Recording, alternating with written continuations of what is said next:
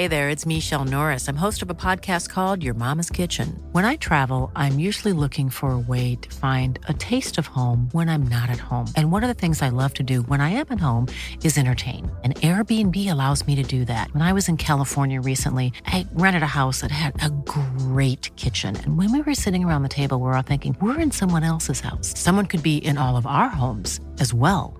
If you have a home, but you're not always at home, you have an Airbnb. Your home might be worth more than you think. Find out how much at airbnb.com/slash host.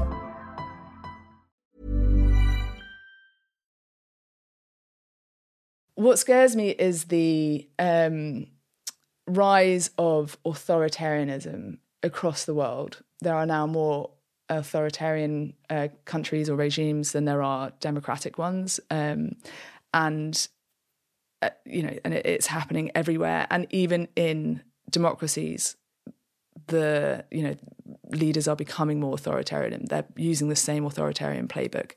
It is harder for me to do my job now in a lot of countries than it was even three years ago, five years ago.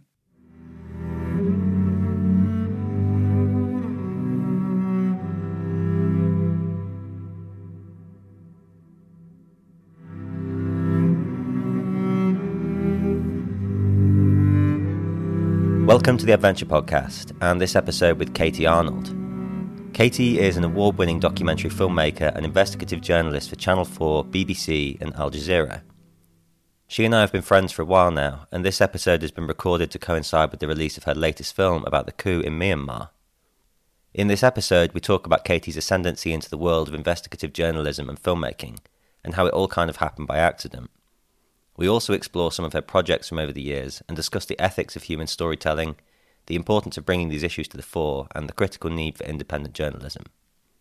Okay, over to Katie Arnold.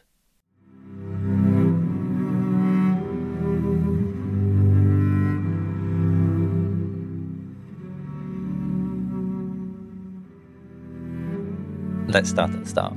I think it would be really useful for you to introduce yourself, tell me who you are, what you do, whatever that means, work professionally, personally, whatever. And I guess the backstory, how you got into what you do now. Wow. Um, okay. I am a uh, I'm an investigative journalist and documentary filmmaker, and I shoot and direct films for mostly Channel Four, but also the BBC and Al, Jaz- Al Jazeera about uh, foreign current affairs and sort of human rights issues. Um, and the story about how I got here is quite a long one. Um, I guess I. I think I knew at university that I wanted to do something that would continue my curiosity with the world. I was studying history and I was specializing in uh, modern African history and modern East Asian history. Um, and I didn't want that sort of uh, engagement with sort of world affairs to end just when I graduated. And I think it must have been around the time that I was in university that Unreported World on Channel 4 started. And I remember sort of watching it um, and just being enthralled by those documentaries and finding them so fascinating. Such a, um, they were all such, you know, unique insights into various corners of the world. And so I think it was that program that first made me think about journalism.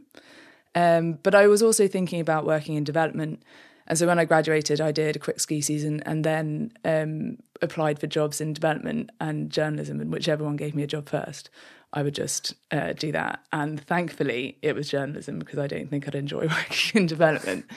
Um, and so I did a, a, short job at a documentary distributor working in archive research. And then I got a job at Sky News. And that job was literally the lowest of the low in the newsroom it was a job called Ingest, where um, all the all the material that was coming into the newsroom, whether it's interviews or footage from the field, has to be recorded onto the server so that everyone in the newsroom can access it.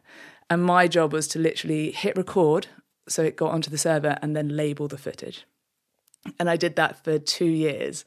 And it was a it was a 24 hour job. So I used to have to do four weeks of days, two weeks of night uh, two weeks of nights, and all I was doing was just hitting record and labeling.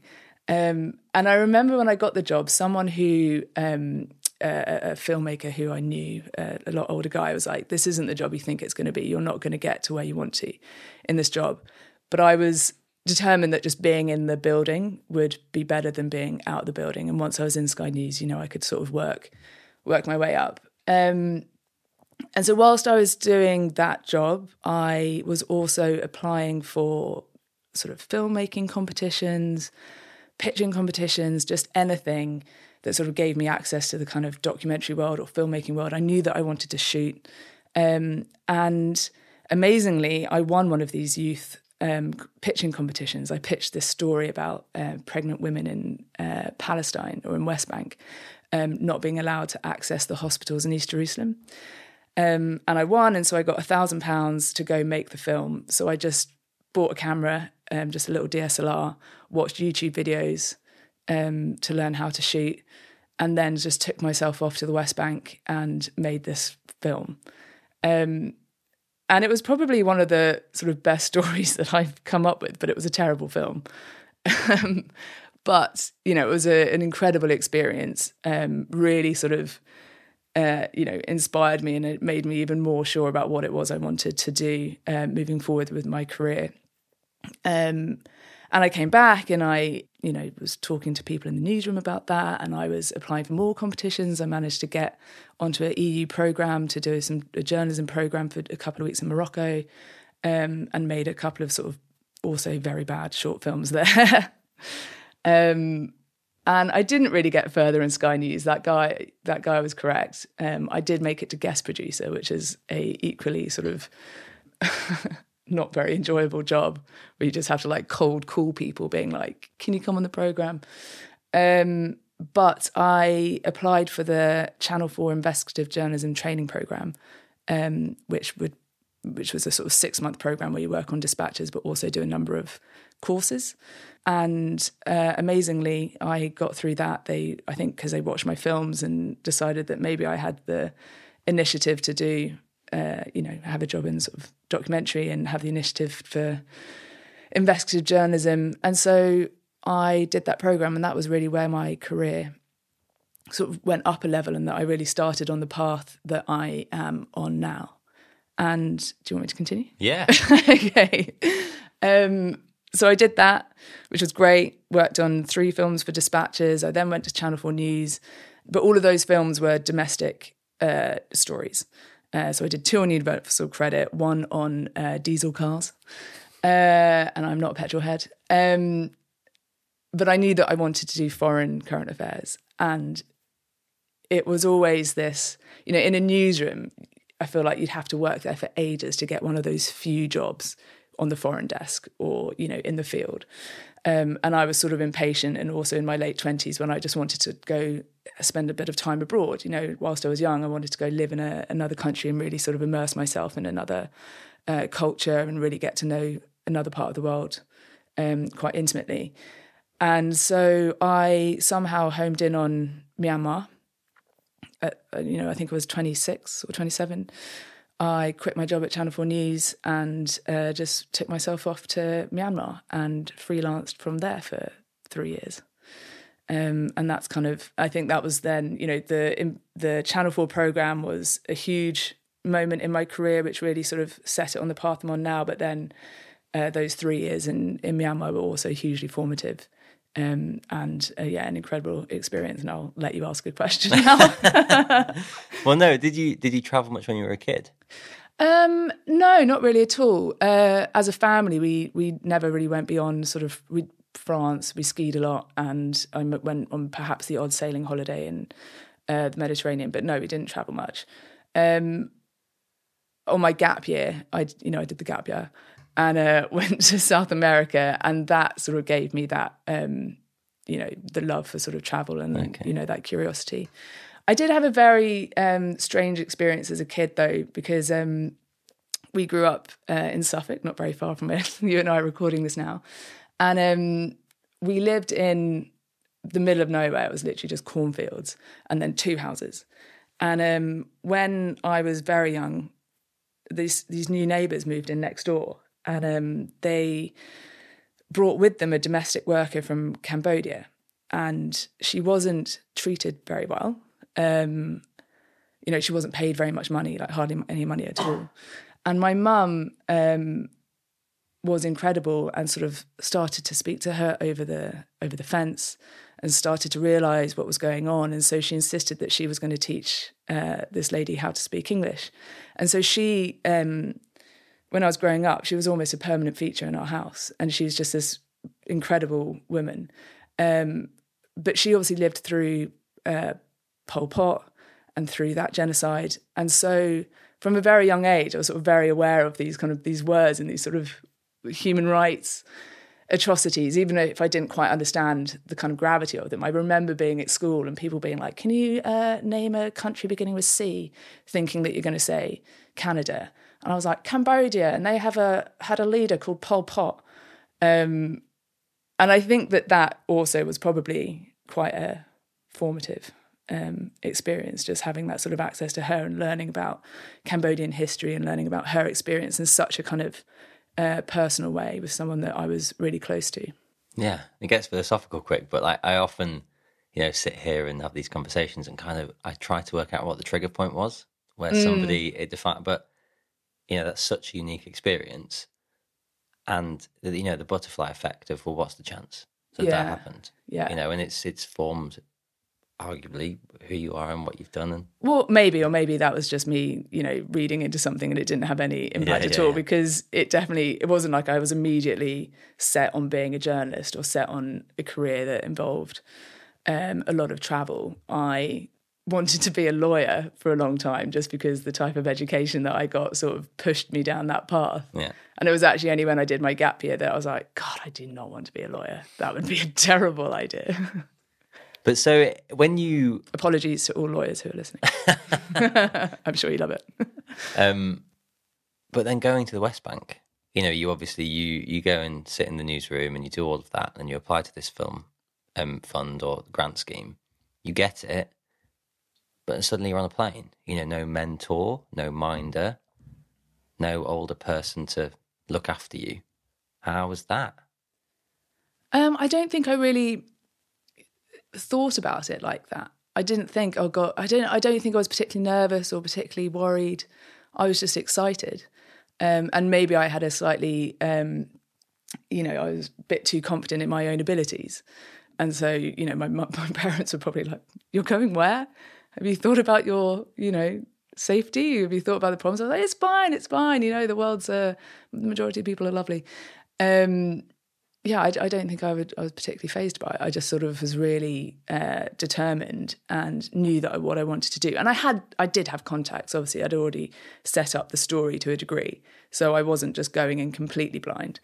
Um, and I did actually have a mentor, but that was more for the storytelling side of it. Um, yeah. Well, that's really interesting because I was going to say you, you, you know, are formally technically untrained as a journalist in mm. that sense, and so you just arrive in the West Bank with an idea mm. and off you go. You know, who should I ask questions? And as we both know, actually there is some risk to that. It's never that simple. You ask mm. the wrong question to the wrong person, you can be in trouble. H- how did you do what you ended up doing? What was the process on that film? when you were there? Yeah. Um, I mean, it was it was fairly well set up, I suppose. So I had already contacted organisations out there and talked to them about the topic and um, and I'd found oh no I found the characters when I was out there but you know I met with them first and explained what it was I was wanting to do and the type of access that I wanted to have to them um, I don't know I think I just sort of fumbled my way along and did what felt right um, and whilst it was a I mean it wasn't as sensitive a story it's not like I had to consider you know, re-traumatizing people necessarily, or some of those other issues that come with uh, interviewing people in uh, sensitive areas and interviewing people on sort of human rights abuses. It was, you know, I was sort of following these women. But no, I mean, I was inexperienced. I didn't know what I was doing, um, and I was just trying to make it up as I went along. Um, and I guess I'd watched a lot of programs, a lot of unreported worlds, um, and was just trying to emulate that very poorly. Um, there was so because I was at Sky News at the time, I did contact the um, Jerusalem bureau for Sky News, and the correspondent out there at the time was this guy called Sam Kiley, who's now I think CNN's um, sort of chief, one of their chief foreign correspondents. But he was amazing. He was. I went up and met met met up with him, and he took me out for one day, like following him in the field and. um, you know, he gave me a few tips. So it was good to know that there was always someone as well nearby who I could sort of call upon. Um, yeah.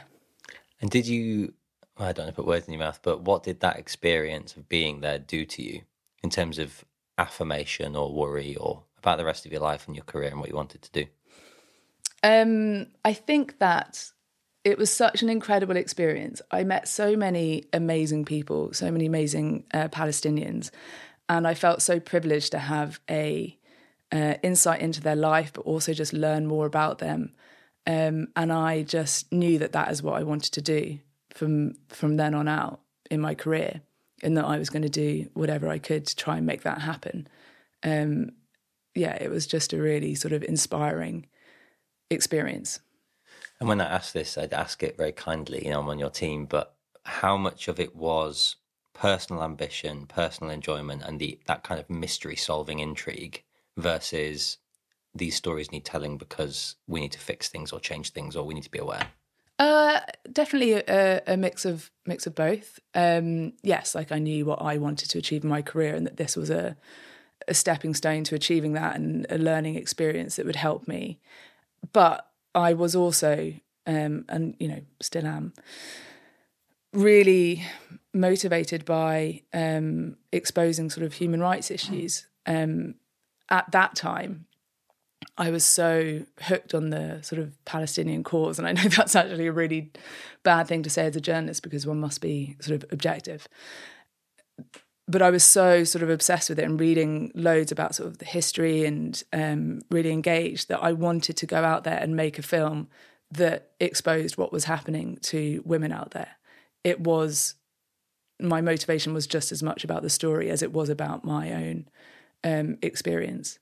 Um, and actually, the same guy that told me that you're not going to get um, very far at Sky News also told me that you will he sort of advised against focusing on the West Bank for that reason, that it's hard to be objective and that that's something that could plague you in your future as a sort of investigative journalist. And I think he was possibly right on that. Did you succeed in being objective? Um, no. Well, no, I don't think I did. I suppose. Um, I mean, it was a character. It was a character-driven film, so I was following two sisters who were both pregnant at the same time, um, one of whom was given permission to give birth in East Jerusalem, which meant crossing through checkpoints, and the other one wasn't, so he had to move to Hebron and give birth down there in a different hospital away from where she lived. So it was a you know, it was a character-driven film. It wasn't a analytical or current affairs film where I'm sort of trying to interrogate the subject in a you know and get opinions on on both sides. But at the same time, you know, you still have to be conscious. Even with those films, you still have to be sort of fair. And I suppose I didn't give uh, the Israeli side a, a right to reply um, or re- perhaps reflect what happens to Israeli women. But I also don't think that that's relevant. I don't think reflecting what happens to as in Israeli women in hospitals is relevant because they don't have the same uh, challenges. Yeah, I mean that's it. You're you you know you and I know each other, so you're very welcome to disagree with me, and I kind of hope you do in some ways. But why do we need to always be objective? Um, well, I do think being objective is really, really, really important right now in media. Well, I think you must, you do have to be um, objective as a journalist. I think it's fundamental. Um, but I think now more than ever, when the mainstream media or you know Channel Four, BBC are being criticised by um, the left, the right. You know, there's a sort of culture war, and the media and journalism is at the centre of it and our integrity as journalists and our objectivity is paramount to making sure that people remain, you know, still have trust in us. Um, and if you want your films or your work, your journalism to have genuine impact, I mean, that's what we want to achieve with any sort of investigative or current affairs film. You know, you want people to watch it and hopefully to somehow enact change, whether that's at the sort of political level or even um, sort of, you know, just on a, a, human level with the sort of general audience. And I think that if it's a campaign film or if you are not objective, if you're not saying these are the facts and this is what's happening, I think you're less likely to to to achieve that. Um, and also, again, you know, it's, it's sort of more like the first point. If you are subjective, then you're opening yourself up to uh, complaints from you know the the other side. For example, um, a subject I'm sure we're going to come on to. I've recently been working on a documentary about war crimes and human rights, sorry, alleged war crimes and uh, and human rights abuses in Myanmar following the coup last year. And if we were just uh, subjective and we weren't interrogating the facts um, fully, then it would be very easy for the military, let's say, to to sort of discredit us, and then all of our work has basically been uh, undermined. Whereas we've laid down very clearly here are the facts. We have the visual evidence. We have the testimony. Those are then undeniable. They can try and deny it but it's very difficult when you have that evidence. And so you have a stronger case than if you just went tried to pull on people's heartstrings in a really subjective way. But it gets far too deep and i really want to go there maybe we should just do it but but it's still personal and it's about what you personally believe. You know, one person's freedom fighter is another person's terrorist. And, you know, if, I think I often think poaching's a really good example of this. You know, nobody wants to see elephants die. And you can talk about the Chinese and the ivory trade and all that, but actually you look at who are the poachers, well often they're just being offered some cash. Mm. Now, if you withhold withholding information is not the same as lying. So to create a fully objective poaching documentary, you'd have to go and meet the poachers, surely, mm-hmm. to hear their mm-hmm. side. But we don't do that. Does that remove the purpose and power and truth from those documentaries? Or or are we trying as filmmakers, documentary makers, storytellers, journalists to prove a point because it matters to us? Well, I mean, there's obviously different types of filmmakers who try and do different things. Um, I work in current affairs, which I suppose is a form of it is a form of journalism, but there's you know documentaries that aren't necessarily in that sphere and so can try and prove a point and will have a thesis that they're trying to prove and that's not a you know that's fine but i work in current affairs i work in a form of journalism which is which is different. But you can you know you can follow a freedom fighter and you can follow their really uh, compelling arc you can be there with them in a really sort of intimate way and the audience will come up with their own judgment on them.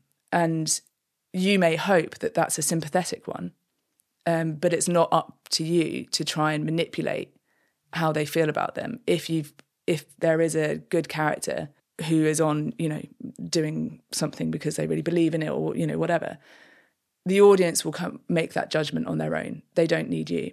And if there is a, you know, the poachers, for example, like let them put it in their own words and again let the audience decide.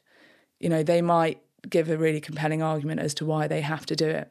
And that's not like that's neither a good or a bad thing. Like there's no i think some films try to interrogate a subject that is um, related to current affairs you know to issues that are ongoing now and i think that they try and do it in a way that pits good versus evil and they will focus on a character. Um, you know, they'll have the protagonist and they will make them out to be a hero. Um, and then obviously whoever's on the other side is is obviously the is, you know, the antagonist. And I don't think there are many situations where someone is 100% good and the other person is 100% evil. And I think that it's in some ways irresponsible to try and um, present, uh, you know, issues that are going on right now in that way. Um, and I don't think that it's sort of helpful for that, for, for whatever that subject is either. But to deliberately challenge you, do you not? I'll give you some. Well, this is my opinion. I'll deliberately be challenging. I think that people need an access point, though.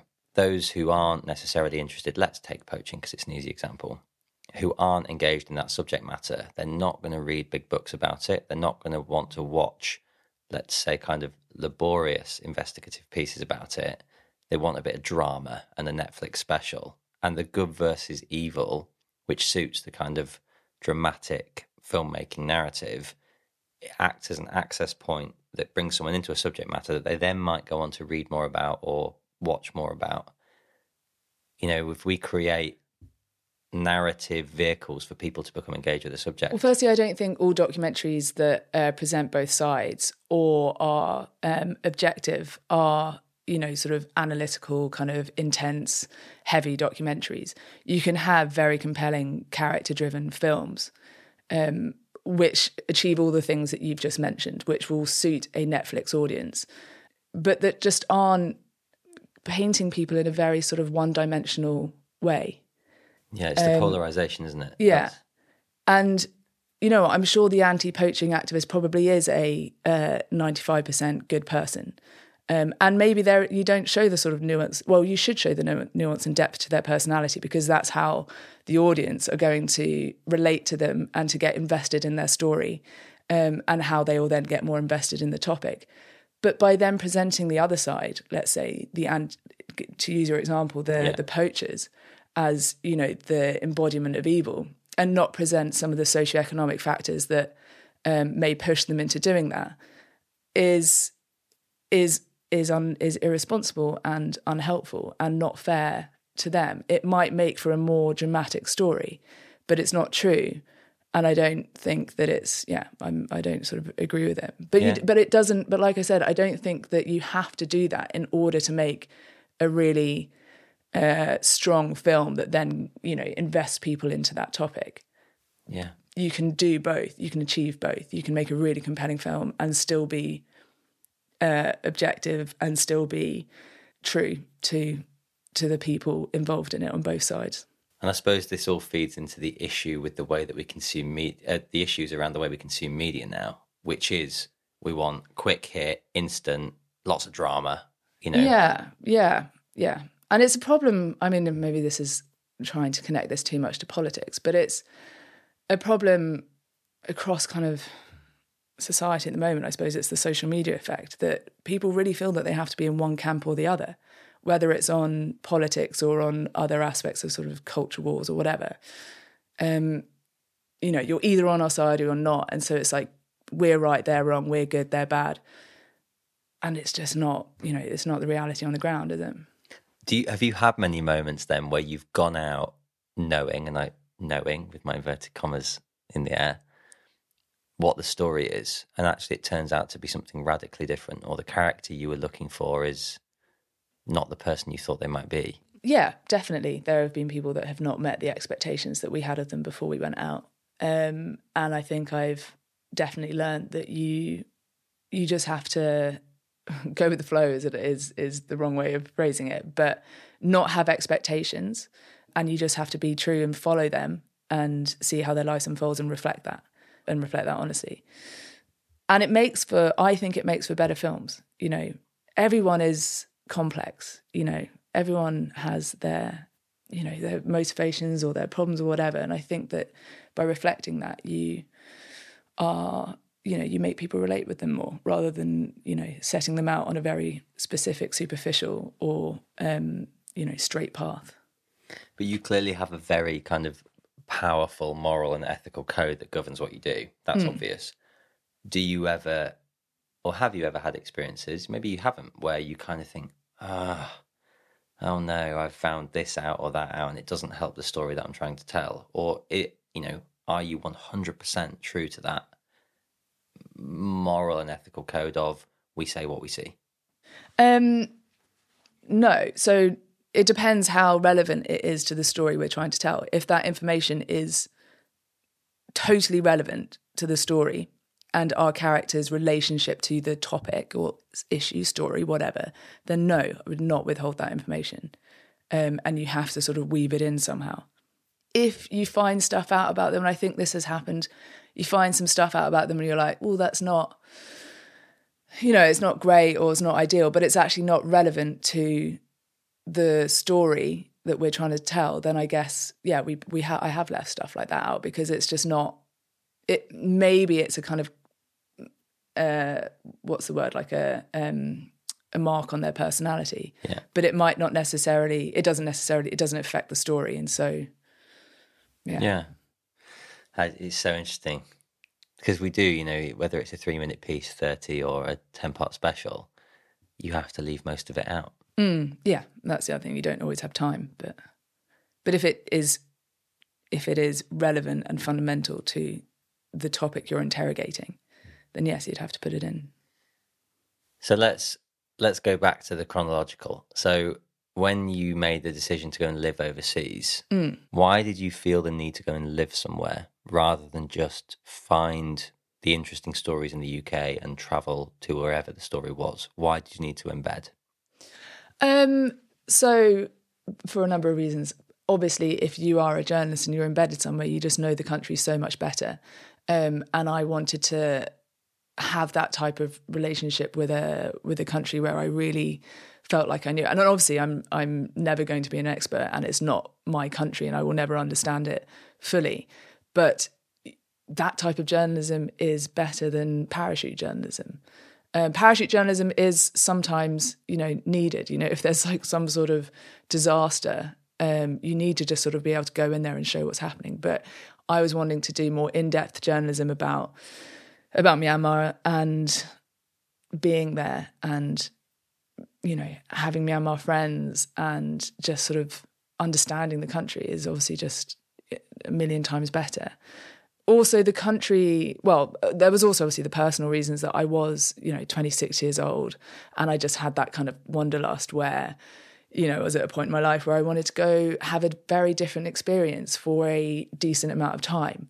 Um, you know not just go sort of backpacking for three months but really have an experience that was just completely new really immerse myself somewhere different um, so there was that sort of personal motivation as well um, but then Myanmar was just this fascinating place. I mean, it still is uh, at the time. So this was 2015. Um, I'd actually been planning to move there for a couple of years beforehand, but because I got on that Channel 4 program, you know, it all got delayed. But the country had obviously been locked away for, for decades under military rule, and uh, you know, very little was known about it. People weren't really allowed in. Journalists definitely weren't allowed in, and tourists were only allowed in you know a few of them and you had to do a very specific kind of uh, tour so it was this you know it's a fascinating place the politics is just you know is is just mad the fact that it was under a dictatorship like that for so long and that it was emerging really suddenly you know the military just decided uh, that they were going to uh, open the country up to uh, well they were going to sort of experiment with democracy or a form of democracy and so it, just suddenly opened up um, and it was going through these rapid, uh, rapid changes. There was obviously the whole story about Aung San Suu Kyi. Um, there were loads of issues, you know, social issues and uh, sort of smaller human rights issues that existed due to its sort of history of military rule.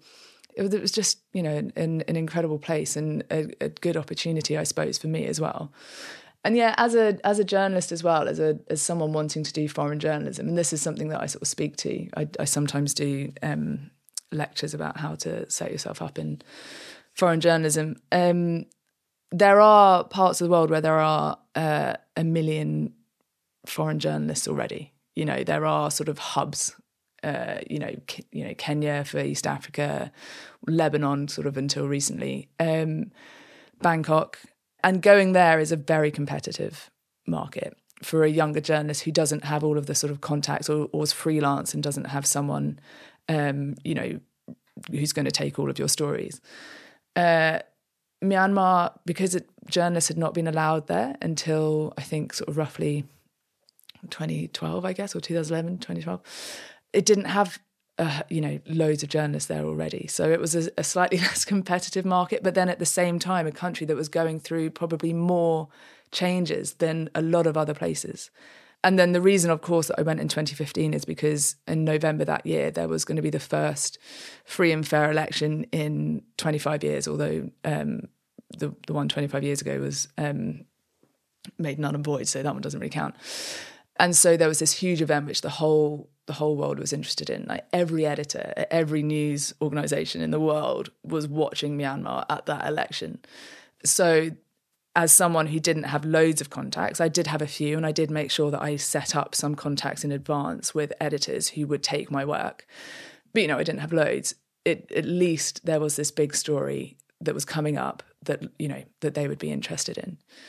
Yeah, and so that's how I how I ended up there. I mean, Myanmar itself, like I, you know, like I said, I did do East Asian history, and I did modern African history, but Myanmar wasn't a subject that uh, Myanmar wasn't a country that was always on my radar. But ironically, um, based on what I think of Aung San Suu Kyi now, um, it was her release and the sudden sort of uh, attention around Myanmar then that, that, sparked my interest, that made me start reading a lot more about Myanmar, and then just really um, sort of piqued my interest and, and made me want to uh, to go there and sort of see it for myself. Hi, this is Craig Robinson from Ways to Win, and support for this podcast comes from Invesco QQQ, the official ETF of the NCAA. The future isn't scary. Not realizing its potential, however, could be. Just like on the recruiting trail, I've seen potential come in many forms as a coach. Learn more at Invesco.com slash QQQ. Let's rethink possibility. Invesco Distributors, Inc. And before we get into you know the film you've just made and the story that you are telling, I was about to say want to tell, but it's the story you're telling, um, which is different. yeah. um, what was your life like there? Oh, it was it was well, I went there I was there for this fascinating 3 years.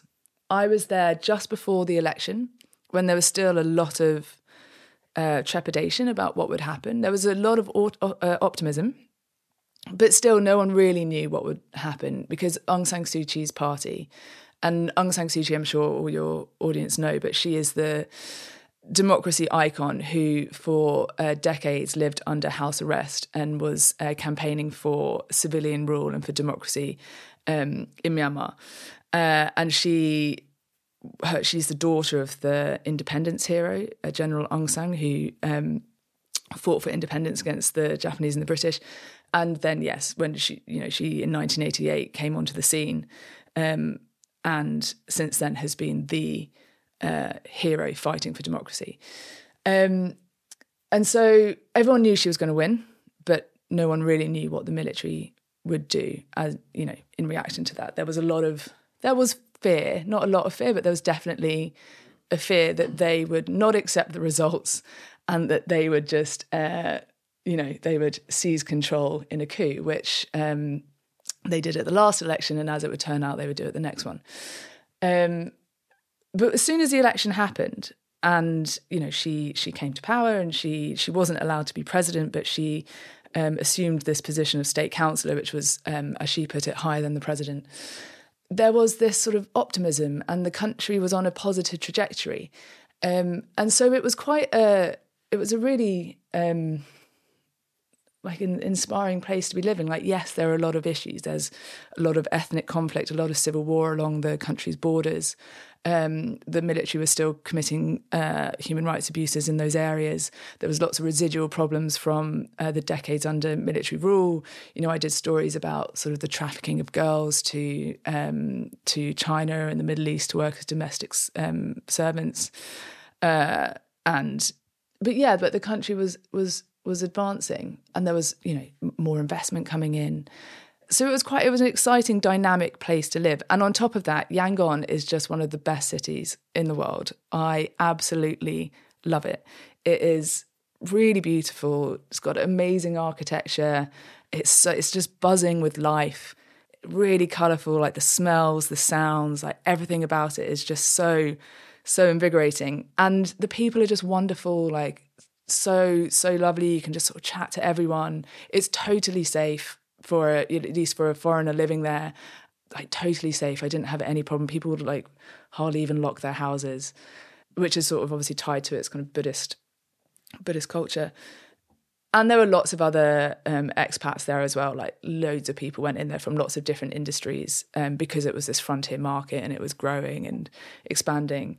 So it was just a really like fun, exciting, and interesting place to be. And I felt very privileged to see the country before the election and then see it sort of, you know, move into democracy and to be advancing in that way. But then in 2017 there was the Rohingya genocide. And I mean, that just, it didn't change necessarily my experience in Myanmar. There was more uh, suspicion of foreigners um, because the the military and Aung San Suu Kyi and these um, Buddhist nationalists who are very powerful there were blaming the international community, said that they were supporting the Rohingya who were terrorists. Um, and obviously, there was a lot of chat about how the international media were just siding with them and, um, you know, just criticizing Myanmar. And so there was more suspicion and there was slightly more tension, but it didn't fundamentally change my experience of living there. But I went to Bangladesh, where all of these Rohingya were, were pouring across the border because we were, journalists were banned from entering Rakhine State, where the Rohingya live and where this, um, where all the violence was happening. So we couldn't sort of report from it from there, but we could go to Bangladesh. And I went there very soon after it all, all the violence started. And I saw uh, like every day it felt like another 100,000 people had crossed the border. Like I cannot describe the numbers of of people who were traumatized, who had been through in, immense suffering, who had picked up their lives and were having to set up lives in a really sort of miserable corner of the world. Miserable just because there was, you know, there was no space. They were having to chop down trees to try find um, spaces to set up their little tarpaulin camps. Um, it was monsoon. There were no latrines, so people were just like defecating where they were about to start sleeping. It was just, you know, it was just miserable. Having reported on that, and I reported on it for a while, it changed obviously my perception of Myanmar and changed my experience, I guess, not sort of on the ground, but just my kind of own you know, feelings towards it, I suppose. I mean, that being said, I still, you know, I'm still very um, involved and been reporting on it still ever since. But it just was, it was just slightly different. And what happened next? what politically with, or with, no, with, with the film and what you've done now? Oh right. Um, so last year, uh, 2021.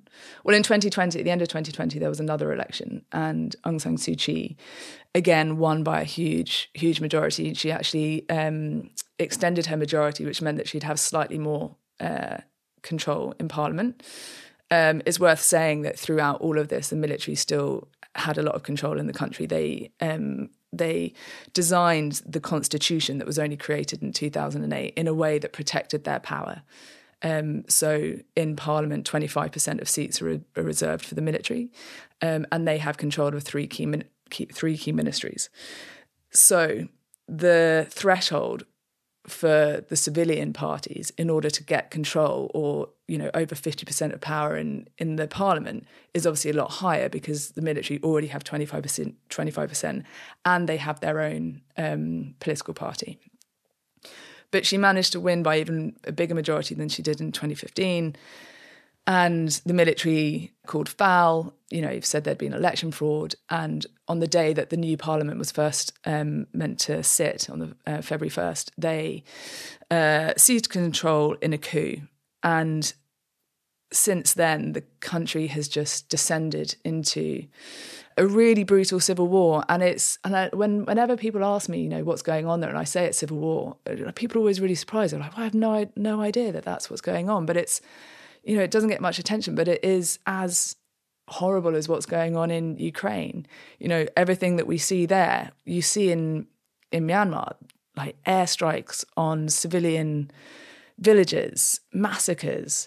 You know, it's it's awful, and it and it the trajectory of it has also been really tragic that um, millions of people came out to protest against the coup. Millions. Um, it's one of the biggest pro democracy movements ever seen. And amazingly, I did this interview with one of the generals recently um, over Zoom because they were, they haven't let me back into the country since um, I left in 2018. But um, we asked him about these uh, protests, and he was like, "Well, we've done our calculations, and at their peak, there are only 10 million people protesting at one time. And so actually that's only uh, that's only one fifth of the country. He may have even said 20 million, I can't remember now, but it was like that is a huge amount of people. Um, all of these people went out to protest and the military, as everyone predicted, just started to crack down and they just opened fire on these um, unarmed civilians who were just calling for democracy. And there are, you know, horrific examples of those mass shootings. And actually, in the film that is coming out soon, we investigate one of those mass shootings, the first mass shooting um, to happen in a uh, district of Yangon called North Okkalapa. And this then continued over a number of uh, weeks and sort of months. And eventually, all of these, it obviously did suppress the protest movement, but all of these young people in particular witnessed such atrocities. So they had so much trauma from what they had seen, you know, their friends just being sort of gunned down, uh, that a lot of them have fled to the border areas of Myanmar, where which are held by ethnic armed groups that have sort of a degree of um, independence and control over their own territories, and they are now forming their own uh, or have formed their own uh, sort of militias, uh, paramilitary sort of militias that are fighting a guerrilla war against the army. And the army, in order to try and suppress that um, guerrilla movement, are just being are just using sort of indiscriminate violence against against anyone, against obviously the the militias, um, but also against civilians. You know, if there's strong uh, if there's a strong militia, they're they're called PDFs in the in the country, uh, People's Defence Forces. If there's PDF activity in an area, they will massacre uh, civilians as a sort of form of collective punishment to try and get the PDFs to you know to stop, which obviously doesn't work. It just makes people even more emboldened to try and uh, get rid of them and eradicate them as a source of as this you know as the um, government or regime in Myanmar. And so that's where Myanmar is now. There's just this um, this sort of civil war, but it's not kind of you know as it's not a sort of trench warfare. It's not sort of here's like the front, and this is where they're fighting over territory. These PDFs are everywhere, like communities across the country have formed their own PDFs. Some of them, you know, have trained in the ethnic areas. Some of them are just forming in areas that are under government, fully under government control or fully under military control. Um, sorry, I shouldn't say government because we don't want to legitimize them since there's been a coup. But um, they're everywhere and they're just fighting to protect their own areas and fighting on these very sort of local fronts. And that's happening across the country.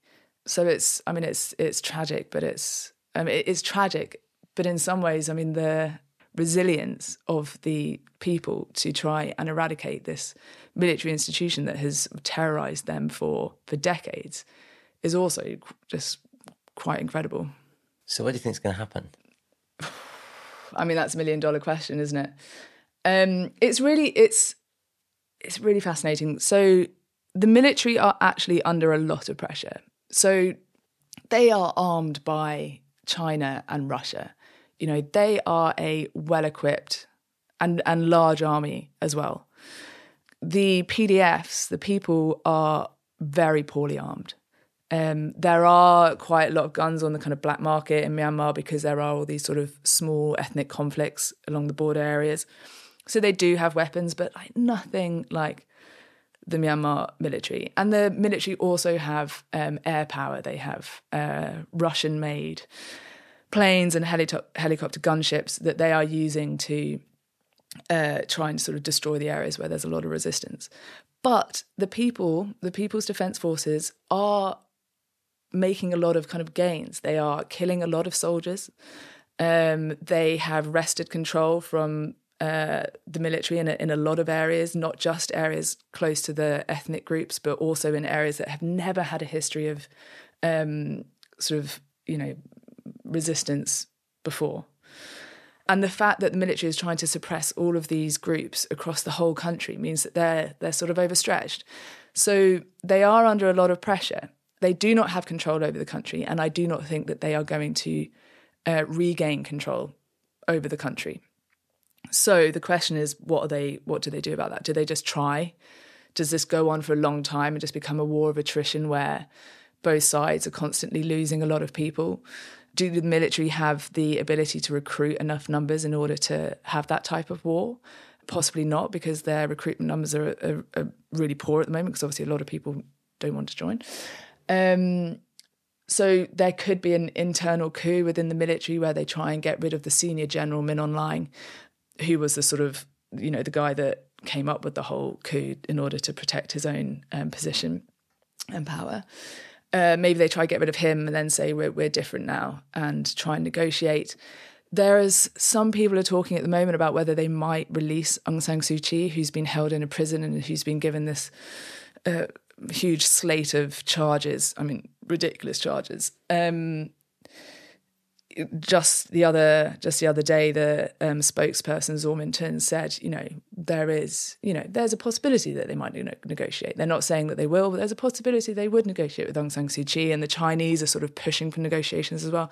So maybe, maybe they do release her and then try and go back to that kind of uh, agreement between the civilian Aung San Suu Kyi, her party, and civilian rulers and, and, and the military, and go back to the the status quo that they had before.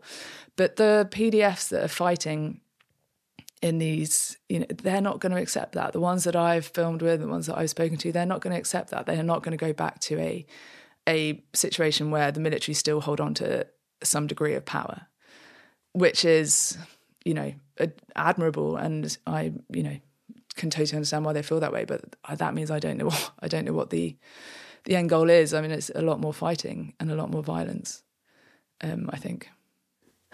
There's so much I want to talk to you about, but it's the time is the issue. But um, I suppose people can watch the film. I guess that, yes, I was going to ask you that question. I didn't even mean to do that as a promo, but um, yeah, please do watch the film because we uh, we investigate uh, three potential war crimes uh, in in a lot of detail. We look into one massacre where we've managed to find the only eyewitnesses that can unfold exactly what happened.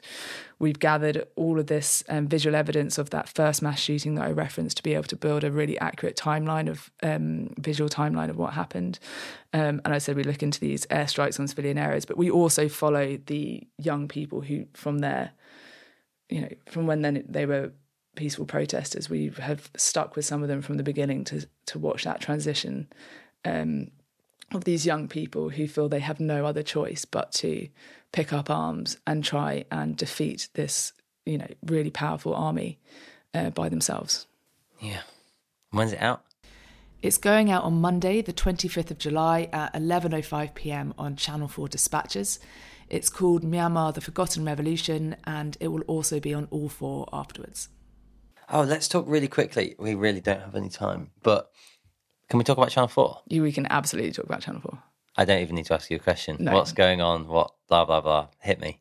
Uh, the, um, I mean, it's not even a threat to privatise. The uh, announcement that the government are wanting to privatise Channel 4 is an absolute travesty. Um, and it is purely ideological. Ideological. Um, the reasons that they put forward for wanting to privatise are proof in itself that this is a purely ideological move to try and curtail independent media um, and, in particular, independent journalism. Uh, Channel 4 is a publicly owned but not publicly funded channel. All of its revenue comes from um, advertising and all of it is pumped back into the programs. Because it is a public service broadcaster, it uh, gets all of its content from independent production companies in the UK.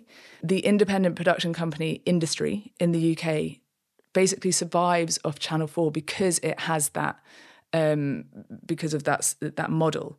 Um, so I think there was a survey that said that independent production companies, I think the majority of them make more than 50% of their um, content for Channel 4 because obviously ITV and BBC make a lot of their stuff in house the government says, well, we have to privatise it because it's not financially viable, uh, which is completely wrong. Uh, they basing the figures that they pump out to try and justify this are, their, are the Channel 4's figures from 2020, which was obviously a very difficult year for everyone because of the pandemic.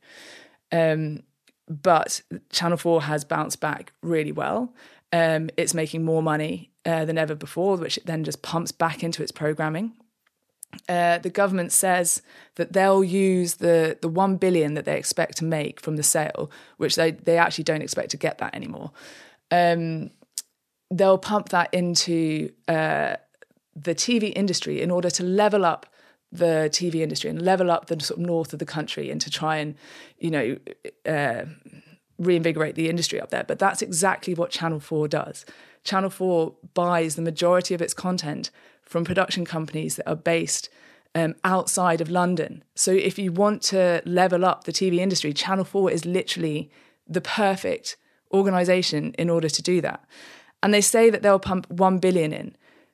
Channel 4 makes something like 1 billion per year, which they then put into programming. So the government says they'll put one payment of a billion into leveling up. Channel 4 does that the entire time. And obviously, so they almost the worst bit of this is that they have admitted that they are willing to sell it to um, foreign buyers. And so the the most likely candidates are, are companies like Warner Brothers. Um, and those companies are going to want to run it for a profit. Current affairs and journalism do not make a profit. They are purely they cost a lot of money and you know and advertisers don't want to advertise next to a film about war crimes in Myanmar. So it is purely done because it is an important part of society. Like journalism plays such an important role, and Channel Four does some of the best investigative journalism out there. And I'm not, I don't work for them. I make films for them, but I work for lots of other people as well. I genuinely believe that they make, they do some of the best investigative journalism, and by far they do some of the best foreign journalism. And right now, with everything that's going on in the world, we need strong foreign journal, strong foreign journalism more than ever.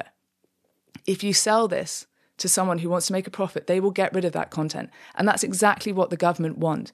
They want to get rid of this journalism that is interrogating them, that investigates all of the, you know, things that they get up to.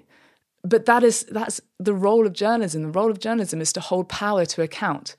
And if you're in government, then yes, they are going to hold you to account on your policies, on your actions, on the things that you do. It is vital to democracy. And the fact that the government are trying to uh, they're trying to get rid of Channel Four, and there obviously there's a lot of threats to the BBC as well. So it's the independent media that they are trying to um, they're trying to attack. They want to turn everything basically into the sort of you know tabloid media, which is very like loyal to them. I mean that is an assault on our democracy yeah, I, it's it it really really angers me. And given that five minutes before we started this, you know, at the time of recording, Boris Johnson's just announced he's going to resign. We don't yeah. know when, we don't know when he'll go, etc., etc. Do you think it will still happen? Is, um, there, is, there a, is there a chance it won't? I think there. I think there's a chance that it won't happen, even if Boris. Obviously, Boris is now resigning, but um, there was a chance it wouldn't happen anyway, um, because it wasn't in the manifesto. Um, so I think the Lords are more likely to put up resistance to it because they can't say that this was a, a campaign promise. And I think uh, if any of you are in conservative areas, please write to your MP and tell them that you don't want the privatisation of Channel 4. Um, it could, you know, it has to go through Parliament, and so it might not get through Parliament. Okay. Um, I think. I mean, we don't know who's going to take over from from Boris. It may be someone who is um, equally on the sort of more right side of the Tory party um, who might try and stay on that ideological path and then continue that policy. Hopefully, it is someone who is more uh, pragmatic and um, has a more sort of, uh, you know, is not just concerned about their own power and um, pleasing a certain part of the electorate. And so they will know. It, it makes no business sense it makes no, it is damaging to the country. It is damaging to our t- TV industry. It is damaging to the output that they, that Channel 4 will broadcast. Um, and it is damaging to journalism. Anyone who is a genuine sort of political leader would know that and would hopefully um, stop the sale. Amazing. Not that you've got strong views on it. no, that's yeah. great. So we're a bit over time, but um, as I think you know, I end this on two, two, two questions. Yeah. and I interviewed your partner the other day, Charlie, who said he meant to prepare on the cycle ride and then forgot. You know, I did the same, and I actually called him on the way over here, and I was like, "Shit, what do I say?" so, um, what scares you? What scares me is, um, and this is a subject we've not even even touched upon. What scares me is the um, rise of authoritarianism across the world. There are now more authoritarian uh, countries or regimes than there are democratic ones, um, and uh, you know, and it, it's happening everywhere. And even in democracies, the you know leaders are becoming more authoritarian. They're using the same authoritarian playbook. It is harder for me to do my job now in a lot of countries than it was even three years ago, five years ago. Um, and I'm also scared about the fact that liberal democracies, I don't think, know what it is they stand for anymore. But it is they need to work that out very soon, and they need to understand the threat that is posed to the values that we hold dear by a lot of regimes across the country, uh, across the world, and even ones very close to home slash at home. Yeah. what brings you hope? Do you think I have any based on this conversation? I think you do, otherwise, you probably give up. That's true. Um, what gives me hope? I don't think I'm that hopeful about a lot of things. And I think maybe that's just a um, side effect of the industry I work for. But I have a lot of hopes and I am willing to and keen to kind of sort of fight for those or try and ex- um, advance those as much as I can through my work. Amazing. Thank you.